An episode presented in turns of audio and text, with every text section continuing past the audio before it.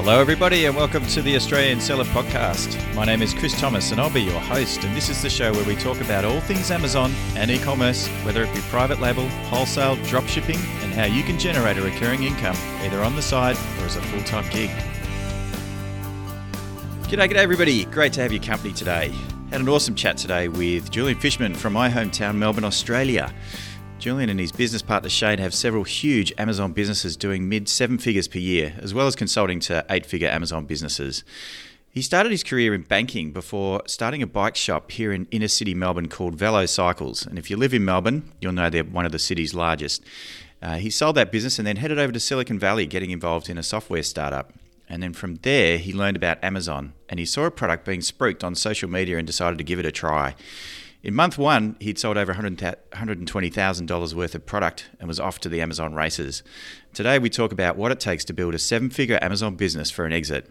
Now, speaking of seven figures, if you're a six, seven, or eight-figure seller, please join a small group of big Amazon Australian sellers to mastermind and take your business to the next level. To learn more and to apply for a spot, head over to theaustralianseller.com forward slash collective. Uh, the Amazon Collective Mastermind is brought to you by Pioneer, and it's happening on this coming weekend, so apologies if you're listening in the future, on the twenty-ninth to the thirty-first of July twenty twenty-two. So get your skates on, there are only a handful of spots left. Also, don't forget about the upcoming India sourcing trip of twenty twenty-two. I'm so excited to be invited back by Megler as a coach this year, so please join me and dozens of other e- Amazon and e-commerce sellers on the experience of a lifetime in New Delhi on the twelfth through to the nineteenth of October. Now, to register your interest, just head over to theaustralianseller.com forward slash India. Oh, I'm also hoping to see you at Jamie and Michael's Seller Fest in September in Sydney as well. And don't forget to join my Facebook group. You know what to do. Head over to theaustralianseller.com forward slash Facebook. And I'm still offering private coaching, so head over to theaustralianseller.com forward slash Chris to book an hour session with me. Uh, so that's it. Let's get on with today's show with Julian Fishman.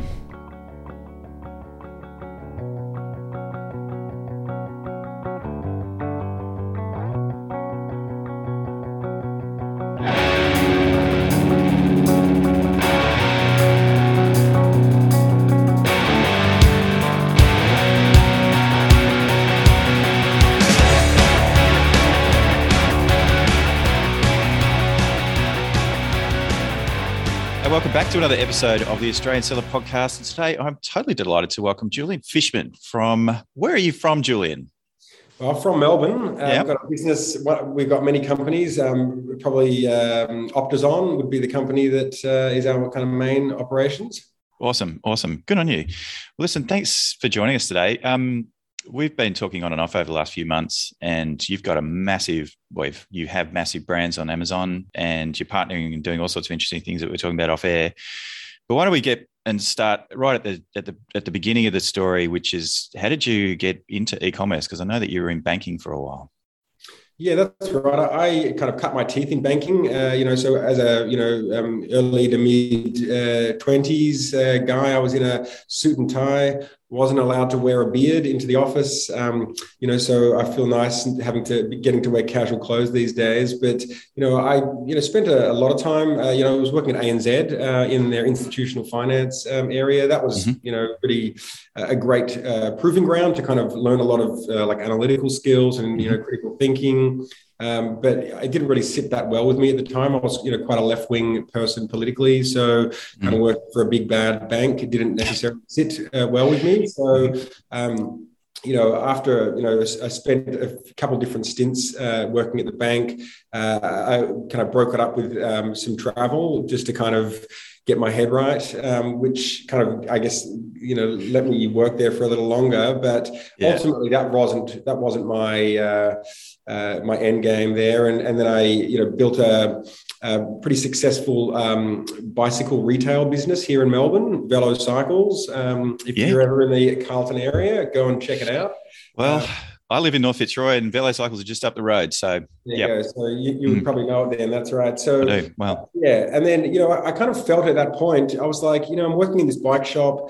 I think I've kind of learned everything I'm going to learn here, mm. uh, as far as like, has my professional development actually um, you know, being, you know, curtailed. And uh, is this like, is this the end of me? And this is where, where I'm at. And that didn't really sit that well with me. Uh, and so I ended up going and uh, doing a, a graduate degree uh, in San Francisco, mm-hmm. uh, where I was learning about sustainability and technology. And then I kind of found myself, uh, you know, trying to decide, do I stay in the U S or do I go back to Australia? And I was like, I'm in San Francisco. There's this massive, you know, tech boom happening. You know, I should at least, uh, you know, see what all the fuss is about. So I ended up working for a, a, a startup accelerator down in Silicon Valley, and huh?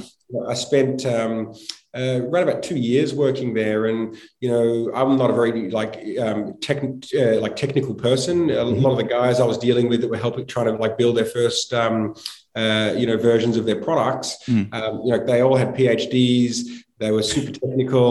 And I've, you know, at first I was a bit kind of intimidated by that. And then I realized, well, hold on a second. These guys have a real trouble kind of communicating um, mm. what it is uh, that their technology does and how it benefits end consumers. And, and so I really spent that first two years really understanding how do you kind of validate that product market fit. Yeah. Right. Yeah. You can already see how this is kind of moving towards kind of e-commerce. Yes, right? Yes. I mean, this is what we have to do on a daily basis here. Mm. So I kind of felt uh, that this kind of lean startup methodology that, mm. um, you know, I really got to learn a lot about uh, all of this um, uh, customer development. We, um, you know, I kind of felt like that was a really uh, a core competency. So I was able to kind of move away from banking and then like building a, a retail business. I've now kind of got into this kind of lean startup and technology kind of, um, uh, you know, place of the world. Mm. And, uh, you know, from there I was like, well, hold on a second. I'm working at a startup accelerator. Why don't I just go and start up a, a cool startup? Everyone's yeah, yeah. Cool, right? so, um, what year was this? Sorry, I, I missed so that. That was uh, that was about twenty fifteen. Okay. Uh, is when is when that happened. And so, you know, we built this data analytics um, startup. It was uh, designed to help um, you know property investors make money from the Airbnb economy.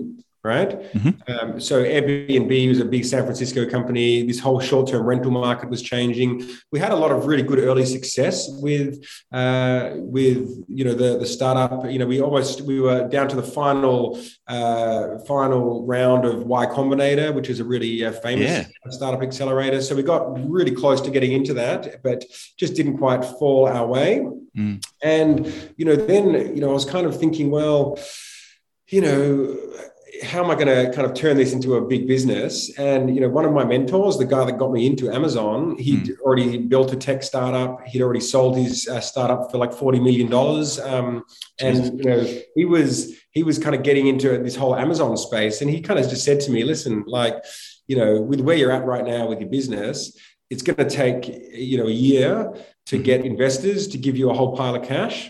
Yep. Well, it's probably going to take you another year to start getting uh, customers to start, you know, handing over their money. Cash, yeah. to, uh, to, so the, the runway, he said, you need around two years of runway to really, uh, uh, you know, to get, um, yeah, to, to get it going, up, to get it going. Yeah. And, I, and he's like, do you have two years of runway? And I was like, I reckon I got six months max here. And he goes, yeah. well, let me show you what I'm doing. You know, Amazon. This is back in uh, early twenty sixteen. Right. Yeah. Good.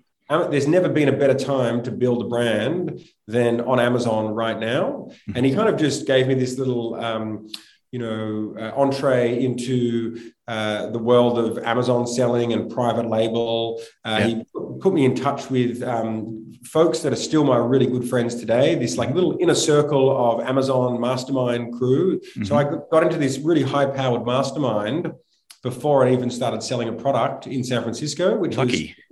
Super, super fortunate. Yeah. And I went um, early April uh, of that year, twenty sixteen. I was uh, looking to um, do my first product. I thought I was going to sell M C T oil. Um, uh, what is that? It's like a, a keto, um, you know, wow. a high-fat kind of uh, coconut oil. Okay. That is really good for keto. Um, I then had a little falling out with a very good friend of mine. We decided it was best to stay friends and let's not go into business together. So I was kind of struggling to kind of find this first product. I was really eager to get going. Uh, and then I got served an ad on Facebook for uh, this really cool kind of camping and outdoor product. And I was like, wow, like that's an awesome product. Yeah.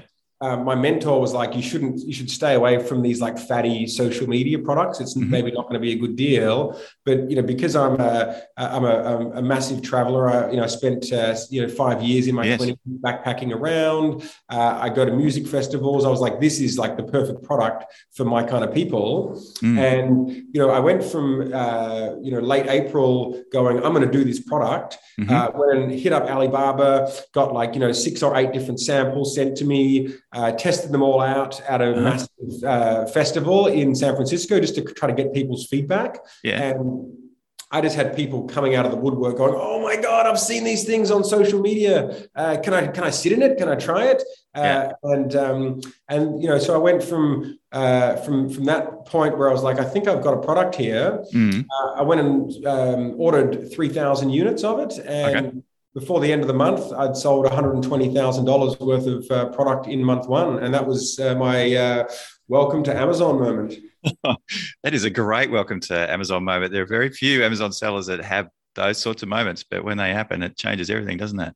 That's it. And, you know, really, it was, a, it was, I was very lucky with the product selection. I, I mean, I've looked back mm. on Google Trends and, you know, the, the, the top trend line for my product um, was the week I launched. So I yeah, was very yeah. lucky there. And then I also had just really good people that uh, were around me that had been yeah. there and done that already to kind of guide me along the way. What was the name of the, of the mentor that you mentioned a few minutes ago? Yeah, he's a he's name? a he's an English guy by the name of Peter, mm-hmm. um, and uh, yeah, he's you know he's a, a enterprise technology kind of guy. Right. Um, he's kind of since got out of the Amazon game. It just didn't really work for him uh, as well as it worked for me. So yeah. you know, he got me into it. Then he shipped out of there, and here uh-huh. I am still selling seven years later. Well, today we're going to talk about uh, how to scale and grow your business to a seven-figure exit, which I believe you've done. Um, uh, so not quite there yet. We are uh, right in the, uh, in the final stages here of, uh, of the due diligence uh, phase, which is exciting, nerve-wracking, but uh, it is entertaining, um, all things considered. Well, you being across the numbers and being an ex-banker, I think you'll you'll be all right. I think you described yourself as a recovering banker. Is that recovering right? Recovering banker, that's right. Loved it. It took me a little Loved. while to get over that. And I look at it fondly now because it was a really yeah. great place to learn and they put a lot of money into your development. But at the yeah. time, I kind of felt a little uh, not quite right working there. Mm. My uh, my wife now, ex-wife, uh, is working at A N Z. So okay. she's uh, having, having a lot of fun there as well, I think. Um So well, let's get let's get started. What is what, let's talk about the process. How do you how do you obviously you found your first product on social media. Um, you're obviously sold a lot of other products on Amazon. How and you built what upwards of four brands, I think. Yeah, that- we've got we've got uh, I guess we've got four brands. We've got three brands and a and a and a consulting business as well. That's right. Yeah. So, yeah. Um, you know, we we operate across, you know, several categories. We're in like sports and outdoors. Uh, we're in toys and games, and we're also in, uh, you know, health supplements as well. That's right. So do you, have you had as much success with the, because with the sports and outdoor product that you saw on social media, that was obviously a runaway success from the outset. What was your approach then to build these other two new Amazon brands?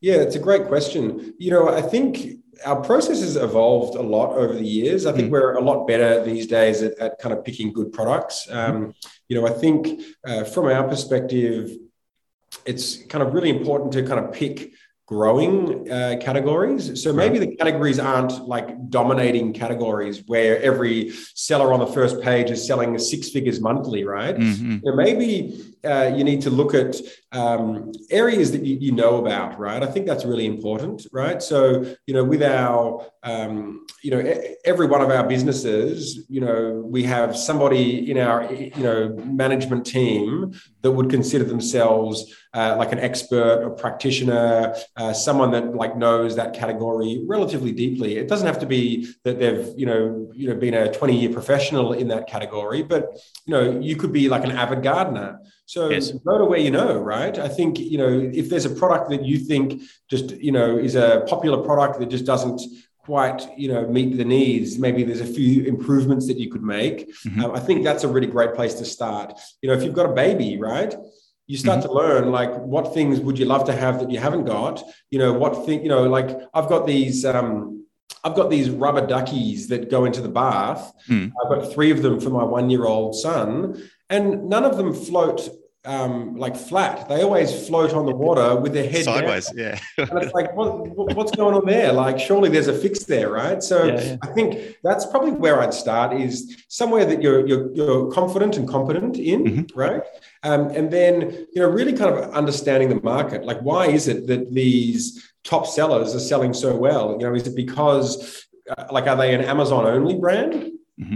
Or are they in every retail store across the country as well, yes, right? Yes. Because they're kind of hard to compete against, right? Yeah. Mm. And then, you know, we do a lot of like, we do a lot of deep um, research, and it's typically research that's available to everybody. It's just, it's about, you know, getting the resources uh, organized enough mm-hmm. to be able to go and find that data, you know, analyze it, and then kind of come out with some insights. And so, you know, typically, before we've launched a product, we've gone through a pretty rigorous process where we go and look at the market. You know, back in twenty sixteen, you'd look at Jungle Scout, you'd go, wow, look at all these people selling great.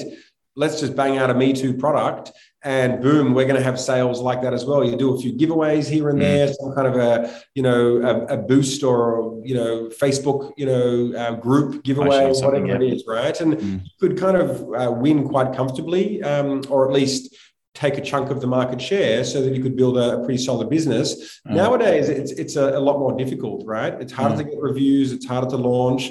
Uh, I don't think Amazon's rewarding Me Too products um, quite as much, because, you know, China's really got a, a really good take on um, on Amazon selling these days. And if it's just a Me Too product, there'll be some, you know, bloke in China whose uncle has a factory that can deliver a, a much better landed cost than you can into the country. So the only real way to kind of, um, you know, drive solid, repeatable sales and profit over, uh, you know, a relatively sustained period of time, you know, you, you can go, you might get a month or two of great sales, but that doesn't build a business, right? You need no. to kind of be thinking, how do you... Uh, how do you innovate? Yeah, how do you yeah. innovate, right? And and so... Differentiate. You know, yeah, and, you know, I think, you know, one of the easiest ways to do that is take all the best sellers, right? Mm.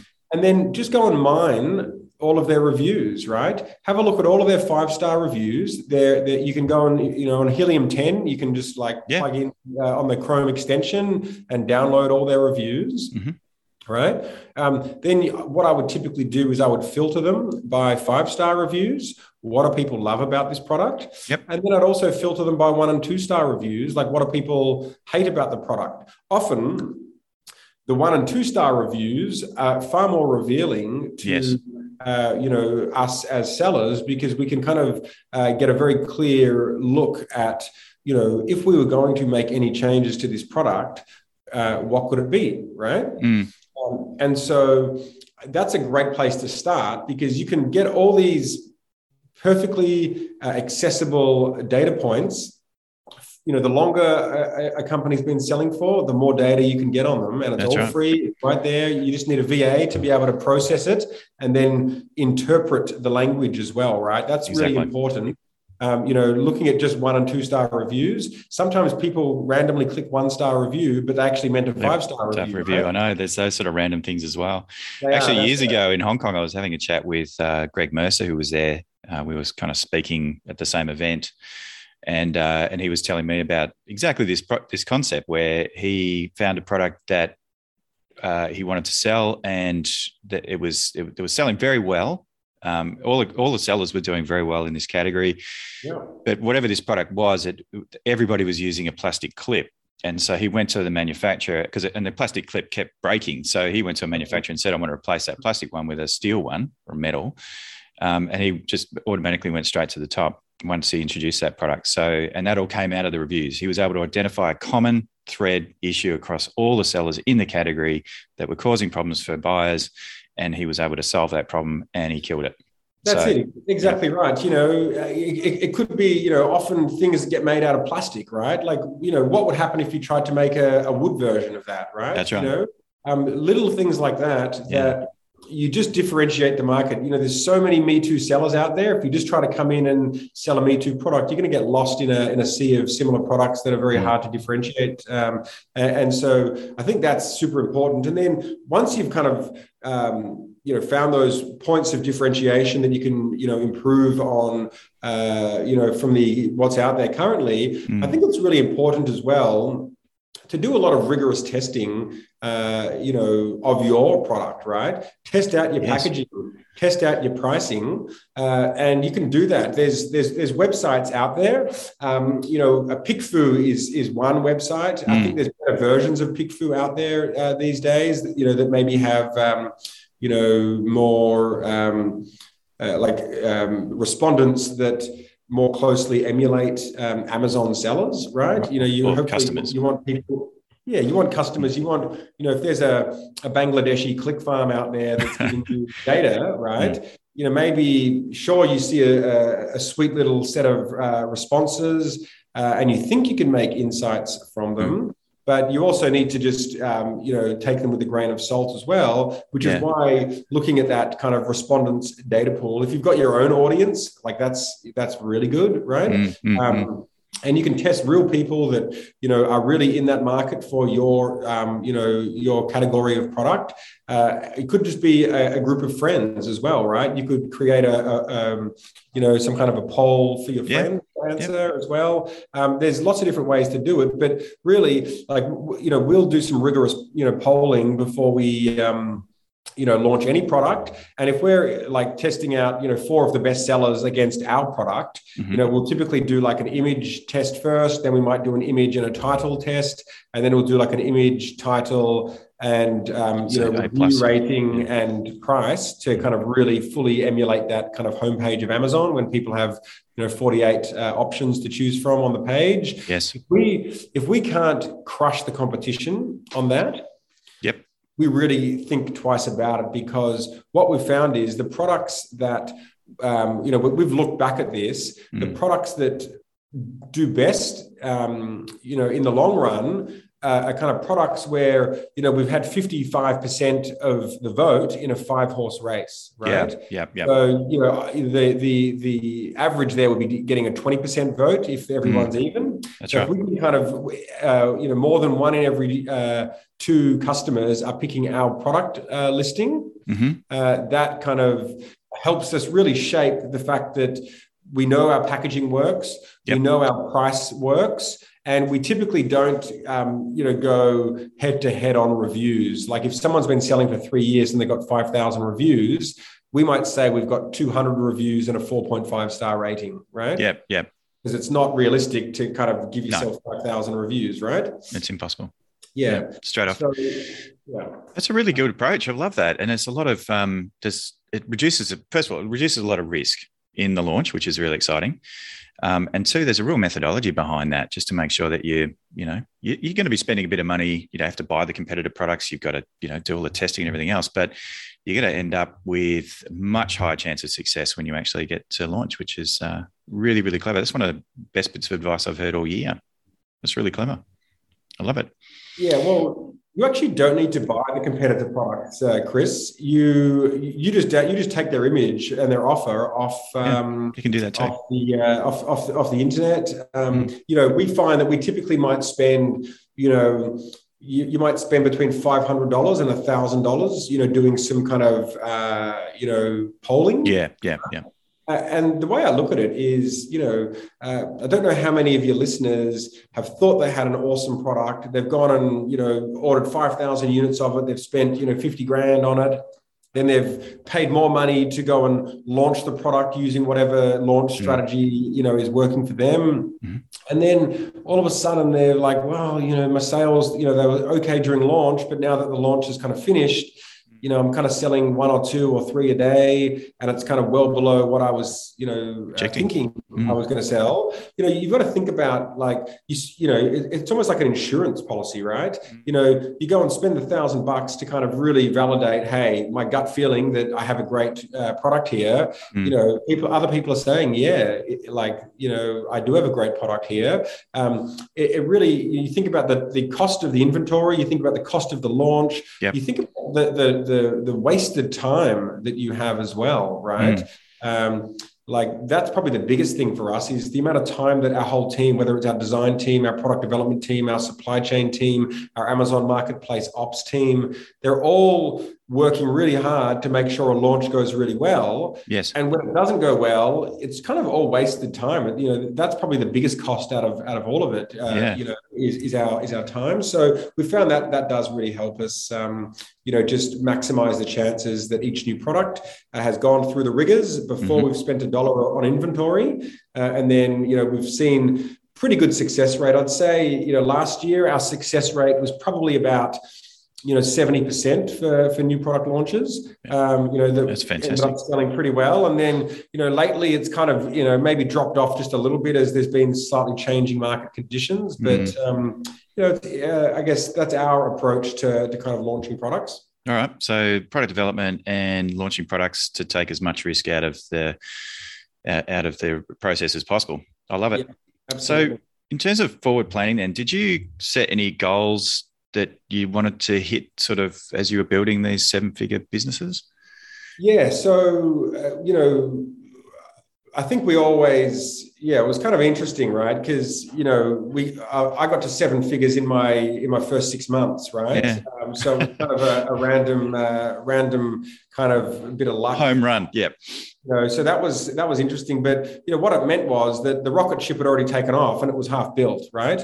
Uh, you know, uh, and, and so, you know, what we found was that, um, you know, things were, were pretty disorderly and chaotic, to be honest. You know, mm-hmm. we were constantly running out of stock in like totally avoidable situations, like, you know, going from really good sales to no sales. That almost never happens to us anymore, um, you know, because we're far better planned. You know, the amount of money that just got stripped out of my bottom line from a profit standpoint because we just kept on air freighting for, yes, to, you know, for, yeah. for, for two or three years, we were just air freighting all the time. And mm. thankfully the air freight costs weren't quite as high as they are today, but it was still a massive amount. I mean, my profitability probably would have doubled in those early years if I just went sea freight instead of air freight, but we That's were just, right.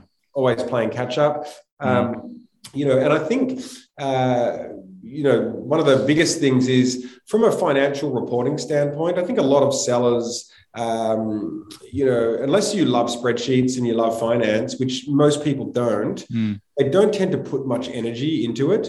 You know, accounting uh, and bookkeeping, it's kind of like a necessary evil that, you know, when it comes time for the end of the quarter and you've got to file a B A S, or it comes time for the end of the year and you've got to get your taxes right, yep. you're kind of always playing catch up, right? It's super yep. reactive at the end of the year. So let's say the year is just finished now, it's thirtieth of June, you know, maybe, you know, by the end of August or September or October, maybe your numbers are all finalized, uh, you know, uh, for... To even know, yeah, whether last, yeah, whether you were even profitable yeah. that, that previous That's year. That's right. So it's a, it's a super reactive type of yeah. thing. And, you know, in many respects, um, you can't really make too many decisions uh, when you're looking back um, on what happened, you know, between July first and June thirtieth, and it's already October the following year. Uh, how do you go and like take actionable um, steps to kind of go and improve your bottom line? It, you know, you end up being really uh, sluggish and slow to react.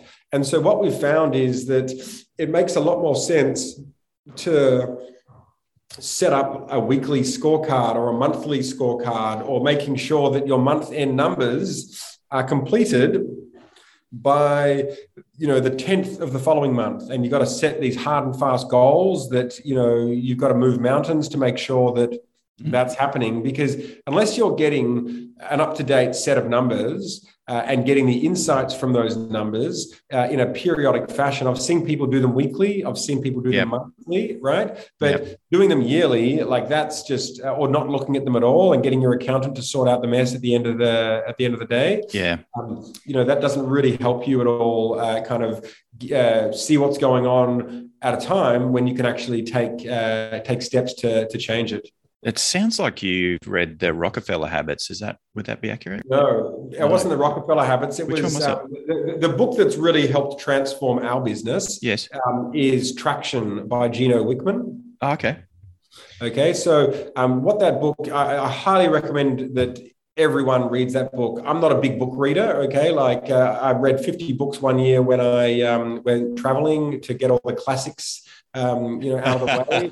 So I should say they were done, but I typically don't read a lot of books. And so yeah. for me, um, to tell somebody, you should go and read this book, like I never tell people. Bit of a stretch. Books, but this was really, um, really useful. It's a pretty easy read. And what it is, it's um, about a guy's journey. Uh, so Gino's helped a lot of businesses, um, you know, in a consulting fashion over the years. And what he realized is that uh, there is, um, you know, everyone thinks that the issues that they're facing are unique to their own business, but it's actually not true at all. There, there's, you know, um, a handful of reasons why your business isn't performing that well, right? And what he's really done over this, you know, thirty or so years of, uh, you know, helping mm. businesses, he's really been able to uh, you know, build a system, right? Mm. A system and a set of processes mm-hmm. that can help any business. And so this is what is called the E O S system, the entrepreneurial operating system. Mm-hmm. And so we um, we kind of read the book. We, you know, my partner and I, uh, you know, both um, said, hey, it's time to kind of really yeah. wrap this up, you know, and and what kind of, um, what built uh, our um, real desire to kind of make some changes mm. is that, you know, as I told you, right, to go from zero to a seven uh, figure business, for me, it took six months and one product, right? Yeah. Now, obviously that's not how it works for everybody, but the, the point is that to get from, you know, zero dollars to a million dollars, you know, it, like it, it doesn't really require much in the way of system and process, right? Going from one million to five million, you can kind of do that with a small team as well. Uh, you know, um, you know, if you've got a couple good, good products, you mm-hmm. know, you maybe you had a good successful product and then you took some of those uh, profits and found another, um, another good A, A grade hero product or a couple, you know, uh, you know, B grade products to kind of help you get there, you know, but to go from, you know, uh, low seven figures to an eight-figure business, um, it actually requires a different set of skills. There's a lot less luck and there's a lot less that you can just put on your own two shoulders here and just think, you know what, I'm just going to brute force this, right? There's just, there's too many moving parts and it really requires um, a bigger team and a much better set of organizational processes so yep. that Um, you know, uh, the business functions in the right way. And so we actually used a um, a company called Escala. I don't know uh-huh. if you've heard of those no, guys. Mm-hmm. No, so I actually know a couple of the guys. They're, they're really nice guys that run the business. Yoni and uh, and Lippy are their names. Mm-hmm. And, um, and they've basically taken this, uh, you know, Traction uh, E O S mantra, and they have built a, a business that uh, really helps on board uh, businesses. You know, how do you guys physically, like, sure, you've read the book, you want to get into it, but kind of how do you get into it, right? Uh, and, and so they basically work with you for three to six months to really uh, help understand uh, all of the processes in your business. They talk to every team member. They really map out the S O Ps. Um, they make sure that all your, your systems that you're using, uh, you know, help Uh, build that great communication and great, you know, teamwork and project management that is required to build a big yes. business. Uh, and then they help integrate us. Um, I don't even know what we were doing before, to be honest. The amount of tasks, you know, everybody, everybody had these, you know, long to-do lists that had like scribbles on them, and very, very just, difficult. Yeah. yeah, I'm just showing you mine at the moment. Yep. We've all got them. And so, yep. you know, n- now what we've got is we've got this ClickUp system that we use. Right. Right. So every department has their own department. Um, everything's very transparent. You know, we can see what people are doing at any one time. If there's different tasks that people are doing, okay. um, you know, they're all loaded up so that people know what they're working on. Uh, if there's repeatable tasks that have to happen every day or every week, mm-hmm. you know, once they're completed, they pop back up there the next day so that, you know, yeah. it's all done in a really organized fashion. And, um, and so that's and really, knows I what guess, to do. Yeah, that's like yeah. the foundation that I think is going to help us kind of, you know, get to, you know, fifty million or, or beyond, you know, yeah, yeah. our sales. Every business faces challenges as they grow, and I'm sure you've had your fair share. What are some of the challenges that you've faced?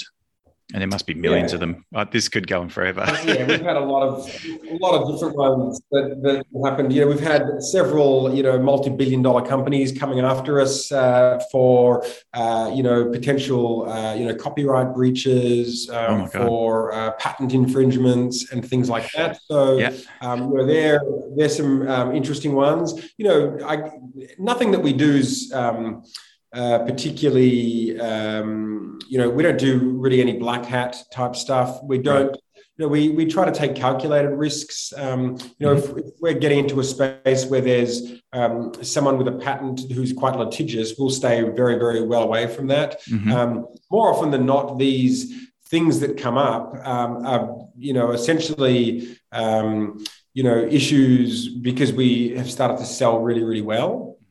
Uh, and so, you know, with that in mind, um, you know, if you are looking at a product and it, it looks really good and you see there's a patent and you you think, oh, well, you know what, I'm just going to do it anyway. Um, I'd really, I guess, counsel people to um, to think smart about it. You know, with patents yeah. uh, and that type of thing, there's almost always um, a workaround that can be done to kind of mm-hmm. make sure that your pat- your product is differentiated from theirs. Yeah, it might right. cost you a little bit more money, but China's great at giving you the same product that somebody else has got. Yeah, um, aren't they? But, but ultimately, you need to constantly ask yourself, like, what does success look like? And in this case, Uh, you know, if you, you know, we've, there's half a dozen products that I'd love to do now that I know are protected by a patent, um, and we typically just stay well away from them. It's like fool's gold, right?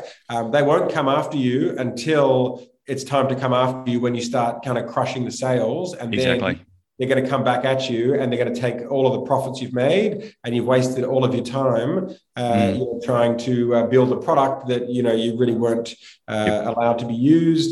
Um, you know, we've had other kinds of issues as well, like that um, sports and outdoor product that um, yes. that, uh, that I made.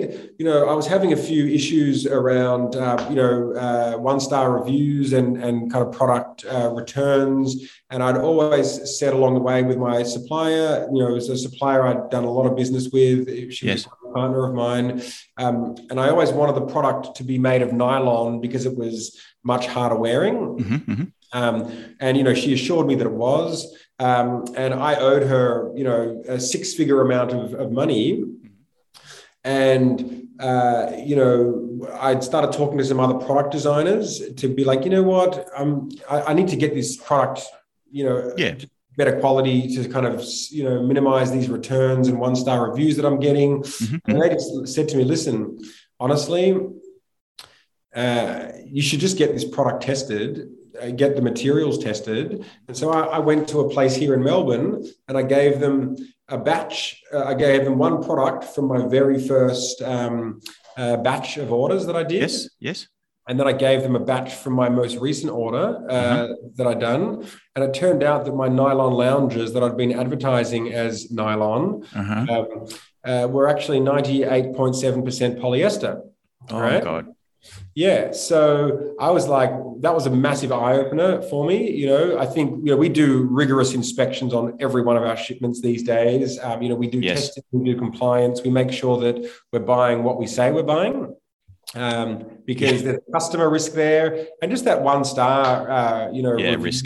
risk. It's just yeah. it's too great. And so, you know, in the end, I didn't pay them anything for, uh, for. I had a six-figure amount that I never paid my supplier, and you know, did you switch suppliers at that point? Yes, I have. Did- I, I pretty much have, you know, two or three suppliers for um, all of our hero products these days, because you know.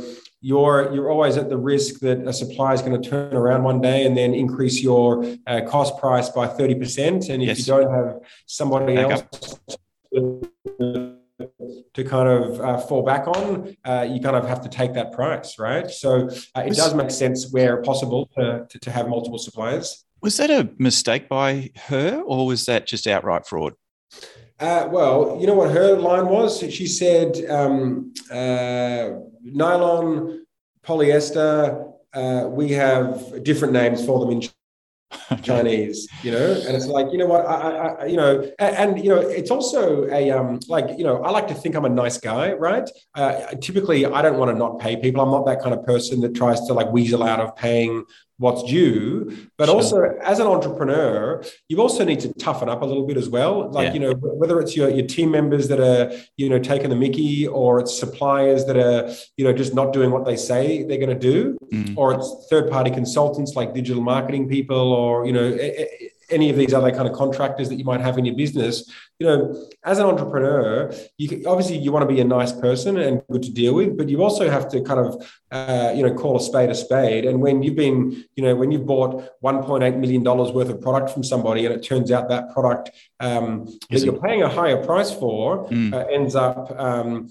you know, being not what they said it was going to be, you need to kind of, you know, harden up and say, you know what, come get me. And, you know, I got these threatening legal letters, um, mm-hmm. you know, for, um, you know, probably a year saying you need to pay, and now there's all these interest amounts to pay, uh, and you know I, I was always like, all right, well, you know, if you want the money, come get it, you yeah. know, but uh, I'm not going to just, you know, hand over the money when you guys have not done, you haven't upheld your end of the bargain, you know. No, you're lucky to get those products before you paid them, so it sounds Correct. Like the supply teams were actually very helpful. That's right, and I, I think beyond that as well, you know, there's all sorts of, you know, uh, you know, we've had way more challenges than just that. You know, we've yeah, had, I'm sure. um, you know, one-star review attacks from, you know, black hat competitors, yeah, people yeah. turning our listings into dog pages, yep. all of those different types of things. It doesn't matter what what the issue is. You know, the more successful your business is, uh, the more shit's going to happen, to put it yeah. bluntly, right? Yeah. I think what's really, really important is to have a really good team around you. You know, yes. um, hopefully, you know, there's probably a lot of like solo entrepreneurs out there. Um, if you are a solo entrepreneur, you know, maybe it's it's worthwhile just considering like, what would it look like if I had another partner in the business, right? That's right. Like, you know, um, uh, you know, what would it look like if I could elevate someone or hire somebody that was like pretty senior in the business? Like maybe they have equity, maybe they don't. But mm. what we've found is that a lot of these issues that pop up, you know, when I was running my business on my own and my partner was running his business on his own, um, what happened is that there was this kind of almost um, like an analysis paralysis type of arrangement that happened, where something happens and you're like, ah, like my listing's down, or, you know, uh, my, I get these one-star reviews, like, you know, what should I do here? And then you yeah. kind of think about it and you stress over it for a day or two. And then you're like, you know what? You know, I can't think about this right now. I've got other things to do. And you push it back to the following week. And then eventually it just drops off your kind of to-do right. list. Mm. And, you know, when you have a really good team uh, around you that, you know, have, I guess, similar viewpoints, um, but, uh, you know, can talk these things through and come up with a real actionable game plan, uh, you know, in a relatively uh, quick fashion. And then you can either do it, you know, go about actioning those those steps, or getting someone in your team to do that. Mm. So that's kind of helped us uh, really, uh, you know, make faster decisions and yep. solve any of these issues, um, you know, when they pop up, not six months later. Let's keep moving here. Um- Revenue versus profit. I mean, obviously, when you're exiting a business, which is something that you're going through at the moment, the owners typically look at profitability. Um, is that still accurate as you're yeah, transitioning to an exit? It's a great question. You know, I think, like, I'm really on top of our numbers now. I, mm-hmm. You know, I would say that that's, you know, that's, That's really, you know, come about, you know, because of this E O S process that we've developed, as yep. well as, you know, getting the business set up for uh, for sale. You really need to have your numbers locked and loaded. Otherwise, mm-hmm. you're going to run into all sorts of issues around due diligence. Um, mm-hmm. So, you know, the way I look at it is everything is um, everything's important, right? right. You know, your, your top line revenue is super important. Um, but arguably your, your bottom line is the most important, right? Mm-hmm. And so I just remember going to so many different conferences over the years with Amazon, and the number one question that, you know, people ask is like, oh, well, you know, how many sales do you do? You know, oh, you know, I'm at a million. Oh, yeah, I'm at three million. And, you know, honestly, it's just such a dumb question, really. Like it, it really is, because It, it shows you nothing. Like, you know, one of my consulting clients, they do about twenty, twenty-two million. Uh, they're just a, a pretty small business as well, but, you know, they do twenty-two million uh, in sales. They're kind of young. They're maybe three years old. Um, and they've done twenty-two million in sales, uh, you know, this year for very, very limited profitability, right? Yeah. And so one could argue, hey, you know, they're, they're doing great with the brand awareness piece. They're getting product into, into customers' hands, which is awesome. but they've got to like tidy up the the, the kind of the margin, the, the margins and their expenses. Mm-hmm. And so typically, um, you know, typically you're paid for your business based on a multiple mm-hmm. of your, it could be EBITDA or it could be um, seller's discretionary earnings, earnings, yeah. Right? So yeah. um, that allows you to kind of make a few add backs and things like that. Um, yeah, yeah. So if you've been paying yourself salaries, you probably, um, as founders, mm. you probably wouldn't be um, uh, still incurring those um, once the sale goes through. So, um, you know, typically what, um, you know, having... You know, we've uh, talked to a lot of buyers and, you know, we've got a, a pretty good, um, um, you know, corporate advisor that we're working with. Mm-hmm. Um, you know, for a business to be really positioned well for a sale, you need to really get to that fifteen percent, uh, you know, profit margin. So your EBITDA yeah. or your S D E should be around about fifteen percent. Yep. Um, they will buy, um, you know, businesses that are less than that, but it certainly wouldn't want to be less than ten percent. Uh, and if you're over twenty percent, uh, you are looking really, really good there. You're really healthy. You, you'll get a higher multiple mm. at a twenty percent uh, or or above than you would yeah. for fifteen percent. Yeah, got it, got it. That's awesome advice. Um, yeah. And, and sorry, uh, the, the yeah. last point I'll make there is, you know, we've also found that, you know, businesses like ours don't typically, you know, spew out a lot of cash, um, you know, as your business is making, you know, profits, right? Uh, you know, we like a lot of my friends that, you know, are either new to e-commerce or, you know, want to get into it or maybe don't know anything about it. You know, that, you know, that they, they see our top line numbers and go, wow, like you guys must be just making a huge bank right now. Mm. And, you know, ultimately, you know, you can Uh, generate um, a fair bit of profitability in, in, a, in a business like ours.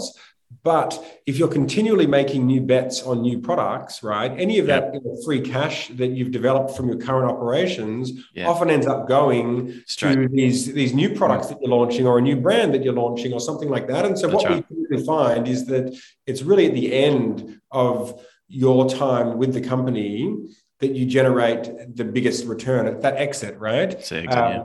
And so I think it's, I think my word of advice is um, it's really important to, you know, get your house in order. Mm. You know, typically people uh, go, oh, you know, maybe I'll sell my business and you start the process. But, you know, you really for the, for the, for the prior two years, but definitely for the last one year, but before when you are, you know, looking to start selling, you want to make sure that you've dialed in your profitability big time. You want to yeah. uh, be sure that you've got, um, you know, really good accounts set up mm-hmm. so that you know what's going on and there aren't nasty surprises there as well. Yeah. Uh, and that that's going to just position you really well to to kind of get uh, the best deal for yourself. Yep, and that's an important thing. What's the future hold for Julian? What's happening yeah, next? A, that is a great question. You know, um, I think my goal, like I, I want to be able to play golf a couple of times a week. Um, my my game of golf uh, is uh, it's not quite as frequent as I'd like because um, uh, I've got a one-year-old child and taking five hours out uh, on the weekends isn't uh, isn't ideal. So I think like that's my goal. Like we've been hustling now for for seven years, kind of building our business, um, and you know. And I love this job. Like, but, but before I worked in e-commerce, you know, I'd work, I'd, I'd, I'd um, work for two years, two and a half years. Then I'd quit my job, and then I'd go traveling for six to twelve months. You know, and and now I'm seven years into this, and I turn up to work every day, and I'm super excited about it. So, um, you know, I would like to think that uh, that I'm going to stick around in in this space for a little while. Um, you know, I love using both sides of my brain, the kind of the data and the analytics side, and then trying to understand like what customers want and how you build products that are just super alluring to customers that can, you know, beat the competition. So, you know, we're only looking to sell one brand right now. And, you know, we've still got two other brands that, yeah. uh, that will keep growing. You know, we've got our consulting business as well, which, um, you know, we, we love consulting. It's, um, you know, I, like I naturally like helping people, mm. uh, you know, th- that um, I would do for free. Uh, and the fact that we can kind of make some money, um, you know, on that, helping people leverage the, the specialization that, mm. uh, that we've, uh, you know, built over this yes. last seven years. Um, experience. You know, Yeah, and it's it's it's highly valuable to a lot of people. There's mm. so many people that have got like a good product or a good brand, and they don't know much about marketing or distribution. Um, and and that's something that, you know, that's our bread and butter. We know that really mm. well. And and so, you know, we've found that, uh, you know, I find that super re- rewarding to see mm. the light on, on, you know, some of our clients' faces when, you know, we've taken them from, you know, zero dollars to eight figures in, in about two years, which it's amazing. Cool. Yeah. yeah. yeah. So that's, you know, I, I think I'd like to probably be in this for another four or five years, I'd say. And then uh, you're you know, still young, you know, mate. That's so. right. Exactly. Hey, Julian, thank you so much for coming on the show today. I really appreciate um, you taking us through what's required to get to a seven figure exit in an Amazon business Great. or an e-commerce business. It's been awesome. Yeah, no worries. Yeah, glad to glad to come on the show. Oh, look, and hopefully, um, well, our paths will cross at a conference or a mastermind or a meetup somewhere in the near future, and maybe Shane as well, your business partner. Hopefully, we can uh, stay in touch. But that's okay. Great. Good on you. All right, thanks, thanks again. So no worries. We'll talk soon. But anyway, thanks a lot, Chris. See you later. Links and show notes for this episode can be found over at theaustralianseller.com forward slash podcast. Don't forget to subscribe on iTunes, Stitcher, or your favourite podcast platform. Sign up to my email over at the australian seller dot com and I'll send you a note each time I publish a new podcast episode. Thanks so much again for listening.